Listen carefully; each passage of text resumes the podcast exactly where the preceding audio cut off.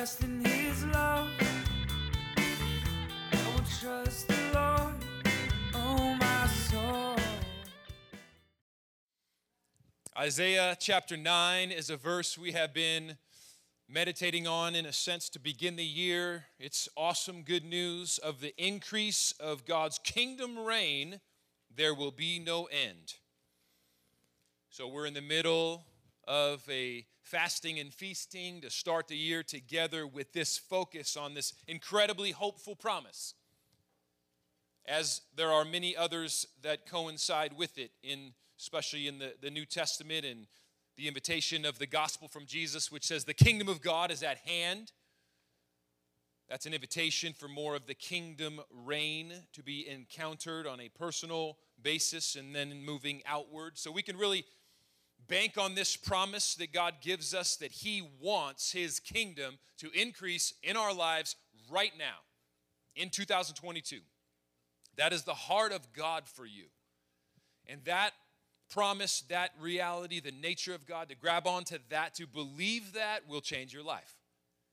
That God is so good, His will is to see His kingdom just full of the goodness that we long for. It's the, the perfection of heaven that gets to be experienced now, in measure, right now on earth, transforming all of the, the pain and the hurt and the brokenness with the perfection and the goodness of heaven.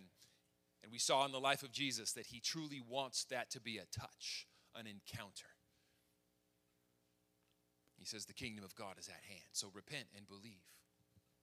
As we turn towards him, as we respond, as we walk in faith, we get to experience more of the increase of his kingdom in our lives. And Jesus does not put a limit on what that's going to look like. And that's what we love to go after with big faith in our church. Well, if Jesus didn't put a limit on it, then we don't want to limit him. We want to come hungry and say, God, what is that increase that you have? What is it, the way that you want to encounter my life that, that makes me want to declare, like the Apostle Paul, that you have so much goodness and power coming my way? It's above and beyond what I even thought possible.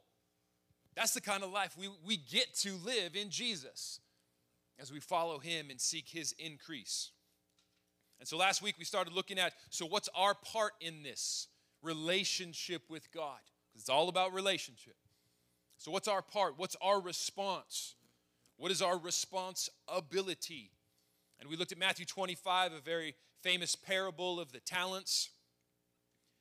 And in summary, we saw that Jesus talks about a responsibility for all of life, kind of one of those big parables that says, hey, this is your part in life. Very famously, talks about investing well, essentially, whether you've been given five, two, or one talents, in the sense of it doesn't matter what you start with, it's about what you do with it. Life is about investing well to see kingdom increase because God's will is increase. He gave whatever He gave you, whatever you've got, whatever you start with, invest it well because God wants to see it multiply. Then He says, Well done, good and faithful servant. You, that's what it's all about increase. Now I'm going to give you more. And you get to invest it back in the kingdom and see increase happen again. It's this upward spiral of increase of His kingdom in our lives as we invest well. So I want to dial down, kind of drill down a little bit more in to what does it look like to invest well? That's where we're going to land this morning. Investing well looks like disciplined, self controlled steps towards a goal. Ew.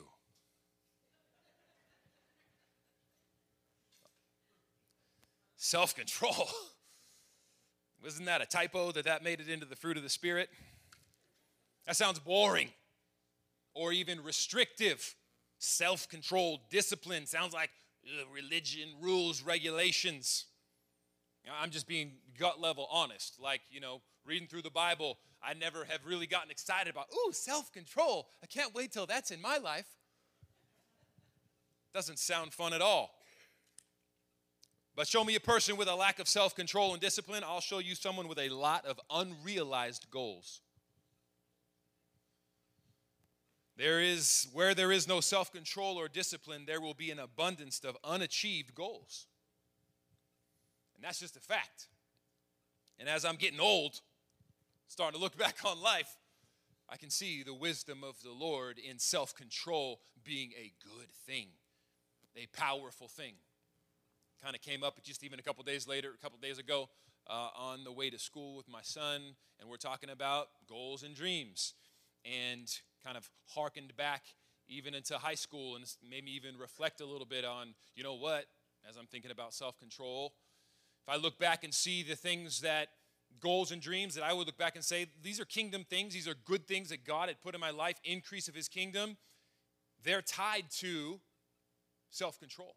They're, they're tied to discipline. They're tied to me following through on my part and investing well with what God was doing.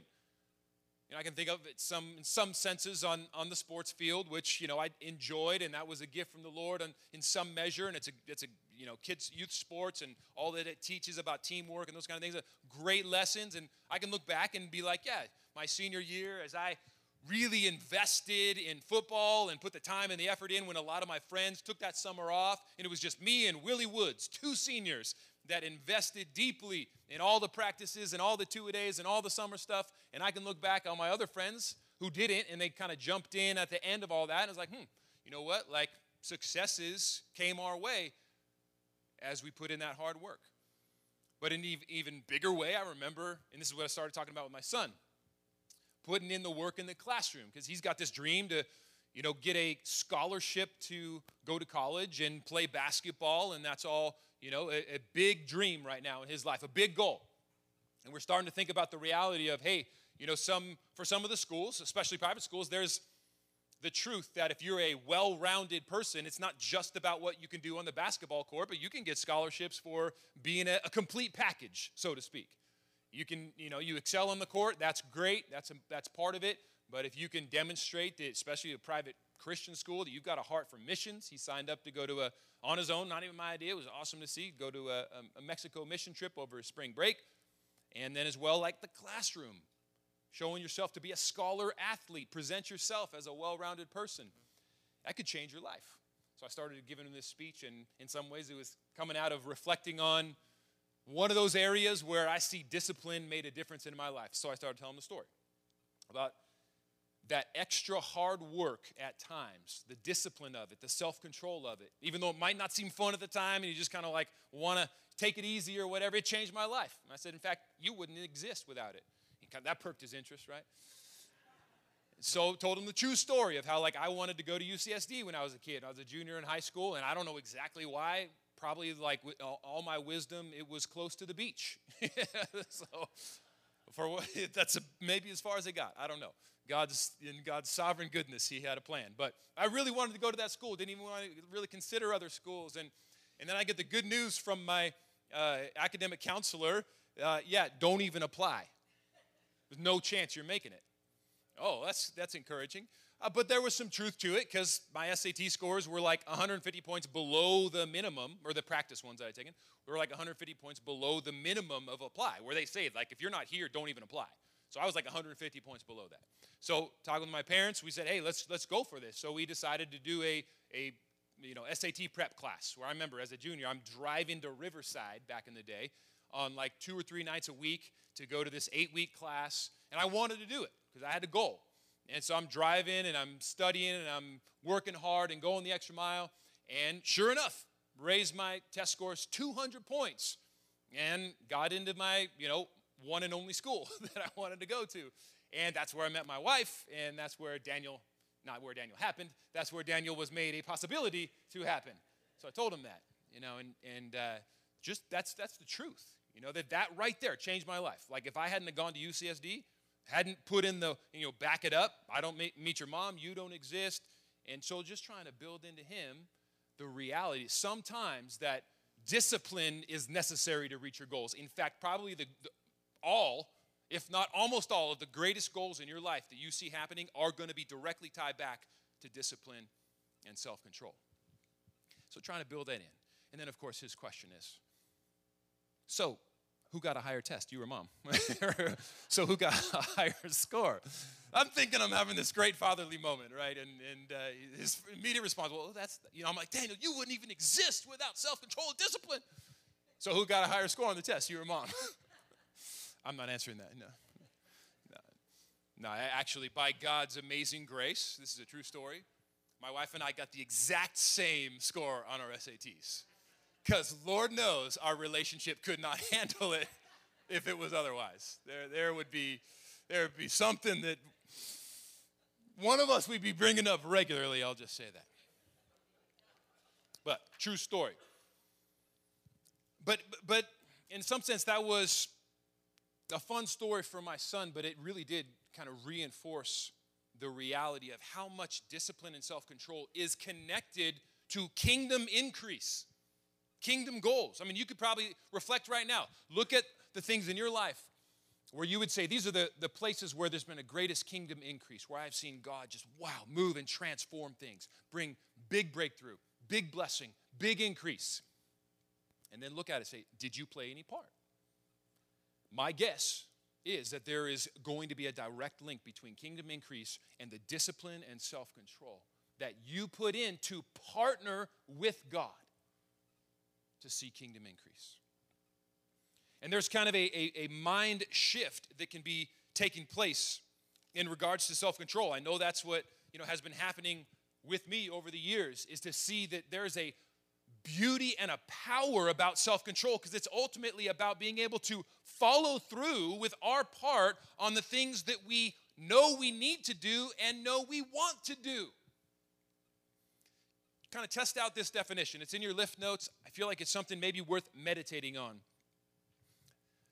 The word self-control in the bible is not uh, does not have a lot of deep nuance to it. You know how there's some of those awesome words where they just mean so much and you can just look up the definition in greek and be like wow that's so amazing. That's enlightening. That's a message in itself. All i need to do is is is reflect on the depth of the meaning of this word and i'm getting ministered to by the holy spirit well in the greek self-control means controlling yourself So it's like, that's it. Meditate on that. But in a sense, that's deep. If a fruit of the Spirit is self control, this, and test this out here. This is kind of me reflecting.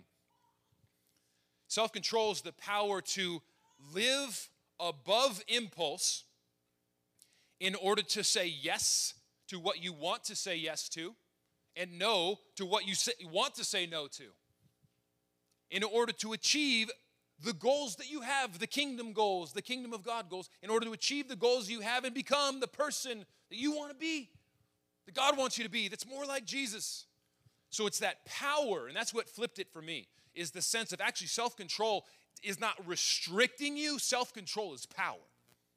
It's power to overcome those impulses where you end up like Romans 7, Paul saying, I do what I don't want to do, and it's so frustrating. Who's going to save me from this? Jesus. He's crying out for self control. And being very honest, where there is times when he loses and he does the things he doesn't want to do, and it doesn't end in a good place.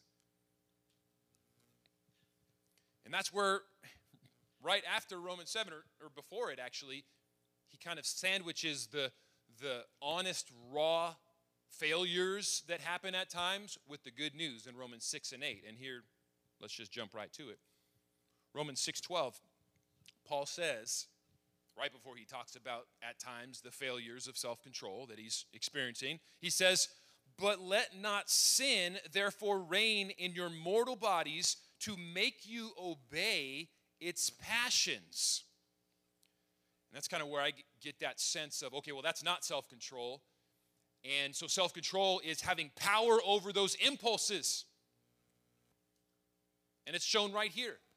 There's times when sin makes you obey its passions. You can act like, we can act like, especially pre Christ, but at times in Christ still, we can act like slaves to sin. Where the sin makes us obey its passions. Those impulses that come, and it's like, oh, we feel like we're a slave to sin, like we don't have any control against it. We're just stepping into that temptation, and even though it's not what we want to do, and it's no, we know it's not what we should do, it's not who we want to be, we feel like, oh, it's got control. Paul goes on to well, that's not self-control, right? You don't, you're not in control. There's no power over it. And Paul's saying, don't present your members to sin as instruments for unrighteousness.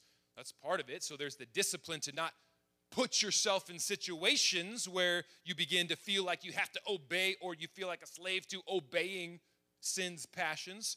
Don't present yourself as member your members to sin as instruments for unrighteousness, but present yourselves to God.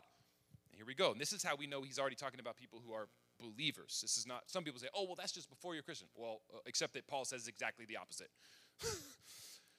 but present yourselves to God as those who have been, that's past tense, have been brought from death to life. And your members to God as instruments for righteousness. For sin will have no dominion over you, since you are already not under the law, but under grace. So you're already in Christ. And so here is the good news, the promise, the potential when we walk with God by His Spirit, which He's going to go off on in chapter 8, right here. Sin will have no power or dominion over you. So that's a promise. That's, a, that's something that we can live into in Christ. That we are no longer slaves to sin, as he says that directly a little bit later. That we don't have to be slaves to sin. We don't have to l- have those things where it makes us obey impulses. Oh, we just have to obey. No, you don't. Sin does not have to have dominion over you, it says. Sin does not have to be your master. Self control is that fruit of the Spirit that says, No, sin, you're not going to be my master. I have power over you in Christ.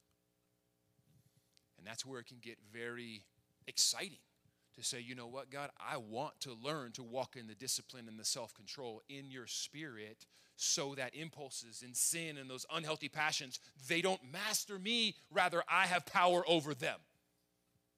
I'm, a, I'm able to say no to the things that I want to say no to and yes to the things I want to say yes to. And I'm not just living by impulse that's kind of taking me into places that I don't want to be. And that's directly tied to being able to follow through then with kingdom goals.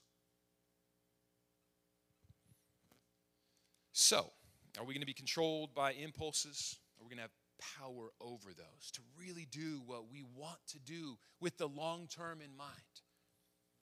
And that's where this self control can be a, a really healthy mindset. Instead of something we recoil from that's like, ooh, I don't want discipline, self control. Ooh, that sounds boring. That sounds religious. Nope. It's the powerful path to freedom. It says, nothing's going to own me except Christ. Spirit of Christ is the only thing I want to surrender to, only thing I want to give myself to and say, Be my master, Spirit of Christ. Live through me so I have power over every other thing in my life. So, looking at self control, though, can be a, a challenging thing. It, can, it, it, it can be a window into the soul, a window into the reality of there's a lot more on the journey that we can all walk on. There's a lot more of that transformation of Christ that is possible. And that's where it can be hopeful. Because it shows us if we're living impulsively and reactively from kind of one desperate need to another, then God's good news is hey, there's a lot more power that I want to grow into you so that you aren't pulled by those impulses and passions that keep you from being able to long term achieve the goals that I have for you and that you want for you. Proverbs 25, 28 says, A man without self control is like a city broken into and left without walls. Which is, that's an interesting picture. Because you think of broken into, that's like something that someone else did. But this is no, self control. So this is in a sense that when you aren't walking in self control, you have broken down your own walls you have opened yourself up to vulnerability from outside forces that can harm you. And so self control is meant to become this shield that protects you in those vulnerable places that you don't want exposed to outside forces that want to harm you. Paul gives his own example of this battle for self control in 1 Corinthians 9 24 to 27, outside of Romans 6 through 8, which is a whole great three passages about self control, ultimately leading to walking in the power of the Spirit that I encourage you to, to read. It's very hopeful, affirming the message that in Christ and by His Spirit we can live in powerful self control over the temptations of sin. But Paul eh, uses a cool analogy that I really enjoy. I shared a little bit of it yesterday at the, at the men's gathering, but I want to go a little deeper here with some very specific things to think about 1 Corinthians 24 to 27, Paul's really kind of sharing some of his own testimony and his mindset about the importance of self control as it's related to achieving goals in the kingdom. 1 Corinthians 9 24 to 27. Do you not know that in a race all the runners run, but only one receives the prize? So run that you may obtain it. Every athlete exercises self control in all things. They do it to receive a perishable wreath, but we an imperishable. So I do not run aimlessly. I do not box as one beating the air, but I discipline my body and keep it under control, lest after preaching to others, I myself should be disqualified. Interesting passage. Let's look at a few of the verses here, and there's some incredible ways in which we can get inspired and encouraged by, by Paul's example here. Do you not know that in a race everyone runs, but only one receives the prize? So run that you may obtain it. In other words, run to win at life. That's what he's talking about. So here is biblical justification for being really competitive, which I'm so happy about. It's like the 10th fruit of the Spirit. Paul just forgot it in the other list, but competition is holy. There's only one trophy. That's real life, people. None of this handing out trophies to everybody, all the losers. Just, just kidding. No, I got to be careful. it happens. I had to repent uh, in two of my uh, 10 outings as uh, my son's football coach last season. But, but two out of 10 is not bad. I mean, that means 80% of the time I had self control. Two out of 10, I repented, which is a fact, honestly. I had to repent to my 10 year old son twice, who informed me after the game that I was not acting as I want to. Which was true. I did. I had a lack of self control. My competition, fruit of the Spirit, canceled out that other one. But seriously, Paul is, is talking about life here.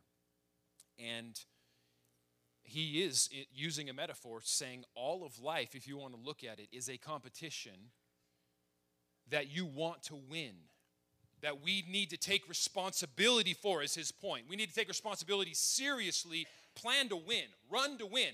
Now he's talking about because it's your life, it's no one else's life. What are you doing with your life? Do you have the mindset of I am investing well to win according to God's standards?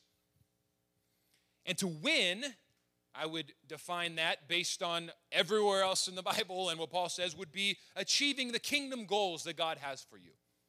We're going to see in a minute here. This is not a ruthless spirit of competition that squashes everybody else. That's, that's not it.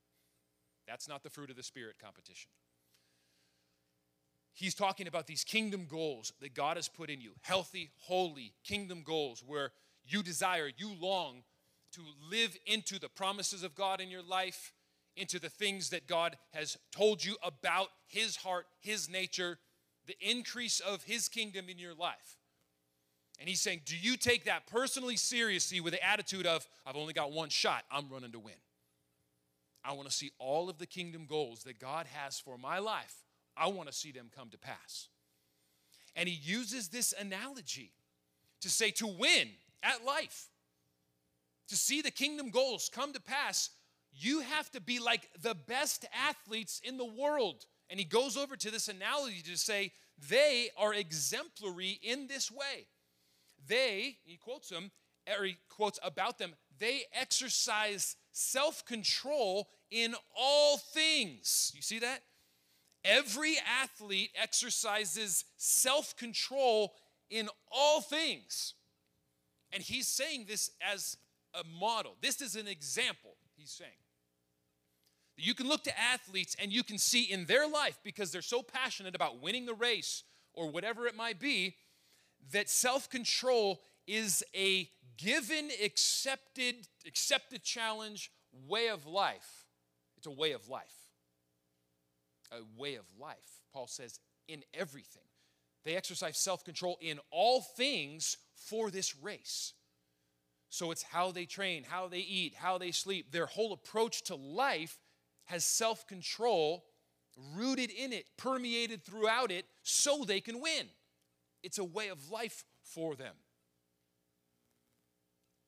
And Paul says that kind of mindset is exemplary except for things of eternal value. That's what we're going for.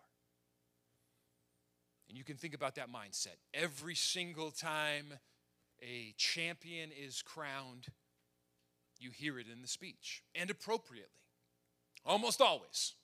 You know, beyond thinking Jesus and their favorite puppy, you know. They credit, what is it? All the hard work we put in in the off season. All the hard work when no one was looking. First in the gym, last out of the gym. It's the mindset. None of them ever give a speech that say, you know what? Yep. So glad we won. Just totally sat on the couch and drank beer all off season and I just woo waltzed right in here easy peasy took home the crown.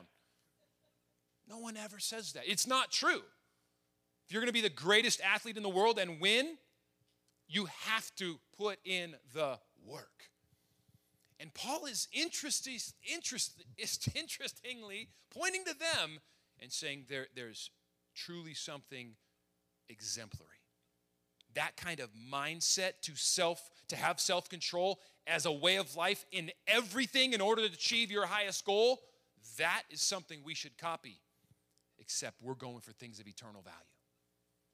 He says right here, they do it, the athletes, it, meaning self control in everything in life, they do it to receive a perishable prize, something that's gonna rot, a, a trophy that is just gonna pass away and fade with the dust someday. They do it in order to receive a perishable prize, we an imperishable. So it's, it's really short, but we an imperishable is this you know grammatical connection to saying everything I just said about them we do the same thing except for an imperishable prize. In other words, he's saying, so we too want to exercise self control in everything, but for an eternal prize, for things of eternal value. So, self control for him is saying it's this way of life so that we can step into all of those kingdom goals that God has for us. It's our part in the relationship. He goes on to say, So I don't run aimlessly. I do not box as one beating the air. So he's just continuing to emphasize that self control is connected to purpose. And that's huge. That we don't desire to have self control just for the sake of, like, yeah, I'm heaping on myself. Like, this is where the religion thing can just get overblown and unhealthy. Just rules and regulations. That's not what it's about. He's saying we want to live with self control because we have our eyes on the prize. And they're deeply connected. So, the best way to say no the best way to have power to say no to those unhealthy impulses and yes to the things that you know you need to do is to have a better yes than the temptation of the no. And Paul, in this case, is looking forward, saying, I have so many exciting, promises and kingdom goals that I've got coming my way in Christ as I have heard his call and say, The kingdom of God is at hand, and here's what it's going to look like to transform your life here and here and here, more of heaven's goodness. And so he says, I've got my eyes on the prize.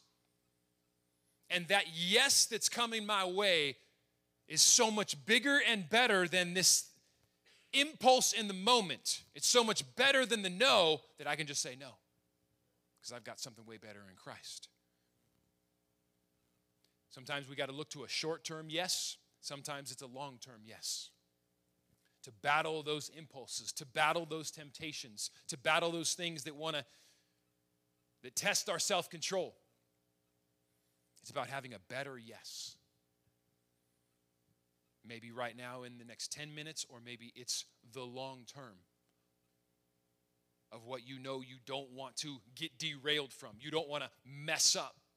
You don't want to lose because God has something so much better that He is bringing our way. That there's that strength to say, nope, can say no now because I got my eyes on the prize. And you can apply that everywhere. It's not discipline for the sake of being dif- disciplined, it's about the goal that ultimately is coming our way in Christ, that's a blessing for us, that exalts God we sang that song this morning. We want to exalt him above everything. Colleen made the beautiful prayer, and that's not just a song, that's life. And this is exactly right, right here. When those moments of temptation come, it's about exalting Christ, saying, I want to put you higher than anything else. Whatever we need to find in the moment that is a bigger yes in God to cut the power of whatever is trying to throw us off track. Because who are we competing against? Ourself. That's what Paul goes on to say. When we joked about competition, Paul's not, I mean, he picks, used that picture of running the race, but it's amazing how it becomes, and at the end of the day, that race is against me. I'm competing against myself. The same thing in Romans 6, where there's that war inside, where sin wants us to obey its passions. That's the battle Paul's talking about. Look, he goes to the very last verse in verse 27 But I discipline my body and keep it under control, lest after preaching to others, I myself should be disqualified from the race. So, who's this competition in the race? Himself. I mean, this is that biblical picture of personal responsibility. At the end of the day, no one can run the race for you except you. And so Paul takes that reality seriously and he's saying so sometimes the competition that we're facing, who we need to fight is ourself by the power of the Spirit, discipline ourself to be able to say no to those temptations that want to disqualify, disqualify us from all of the goodness and the blessings and the increase that God is bringing our way. He knows that obstacle that's going to keep him from winning in the way that God wants him to win can be himself. Or another way to say it is that sometimes discipline and self control are the things standing in between you and the God sized goals and dreams that you have for your life and that God has for your life. But that's where Paul talks about this fighting of the good fight, this disciplining ourselves, even in small things, where we look to see what how can we put our eyes on the prize? How can we find a better yes? And I'll just give two very specific examples that, in some senses, may seem small, but I'm absolutely convinced that if you can learn to what it feels like to be disciplined in the small things, we are training our soul to be able to level up and be disciplined in greater things.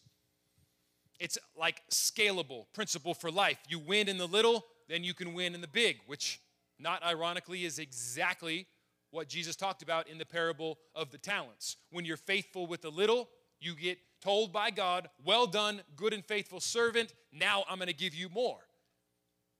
So when we're faithful with the little things and we can start little, just give Him our little tiny yes and let His Spirit work with that. All of this, by the way, this is not a self help on your own strength message at all.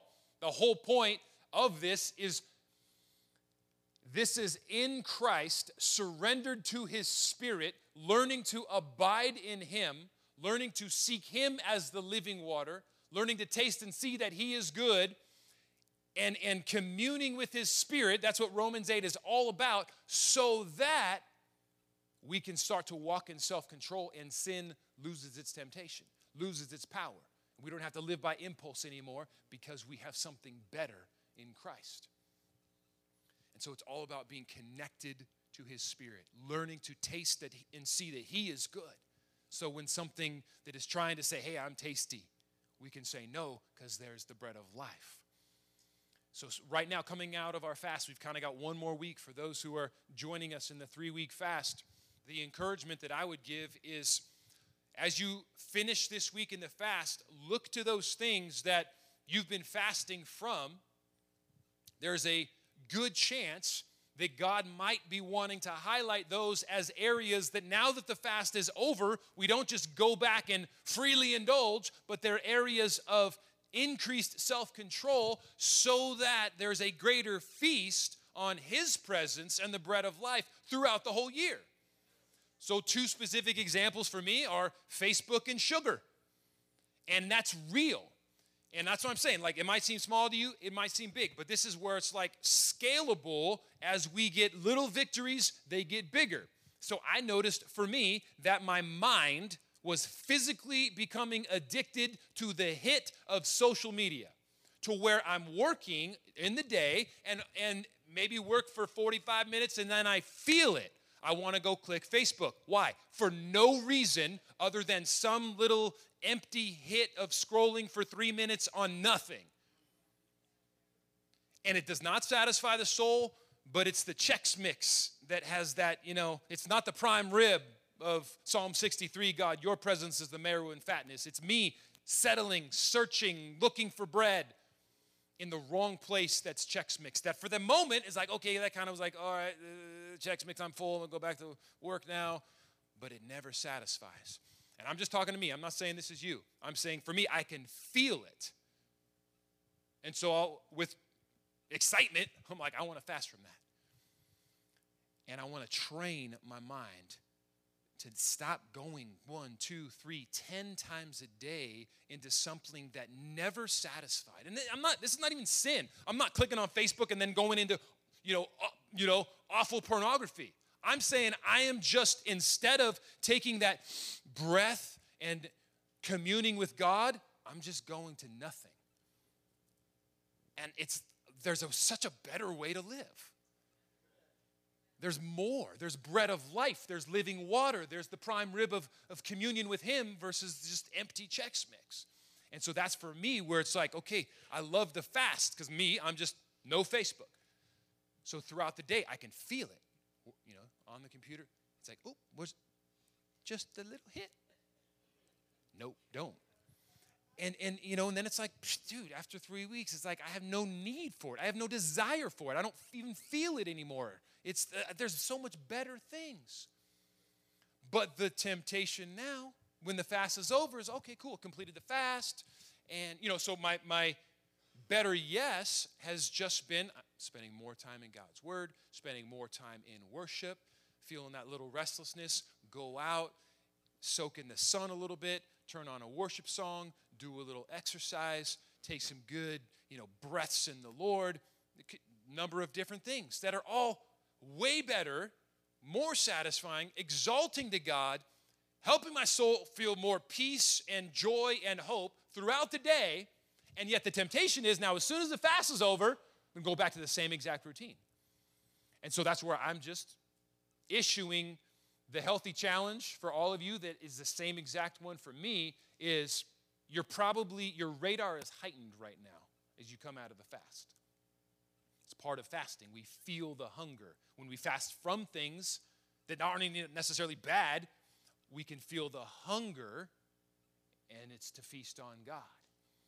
And so, what if we just made that more of our lifestyle, a way of life? Like Paul's saying, in everything, in all things. Look at the athletes.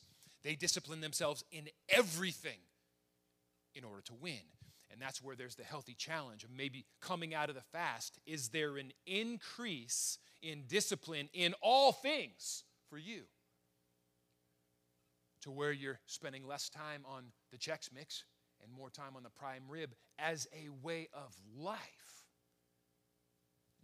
And it becomes, and I can honestly say that it, this has been fun for the past, you know, however many years we've been doing this seven, eight, ten years because I can see things that 10 years ago were challenges to fast from for three weeks are now an absolute just way of life that don't even feel like a challenge anymore. But yet there's always more. There's new things that still feel like a challenge. That God is saying, hey, I want to grow you as that athlete in my kingdom that's moving towards that way of life that joyfully says, in everything, I've got self control because I want to win.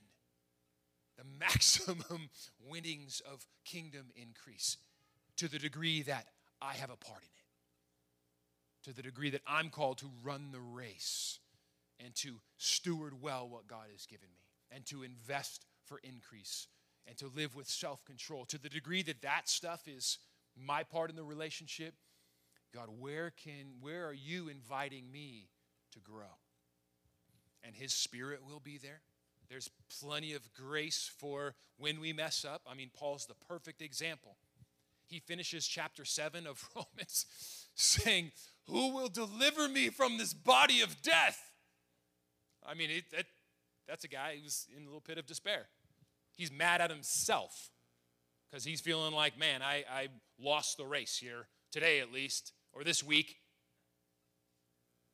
And then one of the most hopeful, grace filled, promise filled chapters in all of the Bible comes in Romans 8, where he says, the first thing he says, there is no condemnation for those who are in Christ. First of all, so Christ took all of that shame, all of that sin, all of that failure. He's already taken it all to the cross. It's gone. You're a beloved child of God who has a spirit of God who cries out as a beloved child, Abba, Father. That's all Romans 8. And then he goes on to say that who can separate us from the love of God? Nobody, nothing. He's already given us his son, so he's going to give us everything else. And he goes on just to say that we have the Spirit of God inside of us for victory. And so this is not in any fashion about beating yourself up. It's saying in Christ there's no condemnation. So, how can I be transformed more, Lord? Show me how by the power of your Spirit in me and basking in my identity as an already loved child of God. Show me how by your Spirit I can steward well what you've put in front of me. Show me how I can learn to love self control because I know I have my eyes on the prize and I know that it just means winning in your kingdom. Self control means winning in your kingdom, Lord. And it means more of those goals that I long for are coming my way in breakthrough. You get the glory, and I get to walk in your abundance, Lord. Let's, let's pray on those things.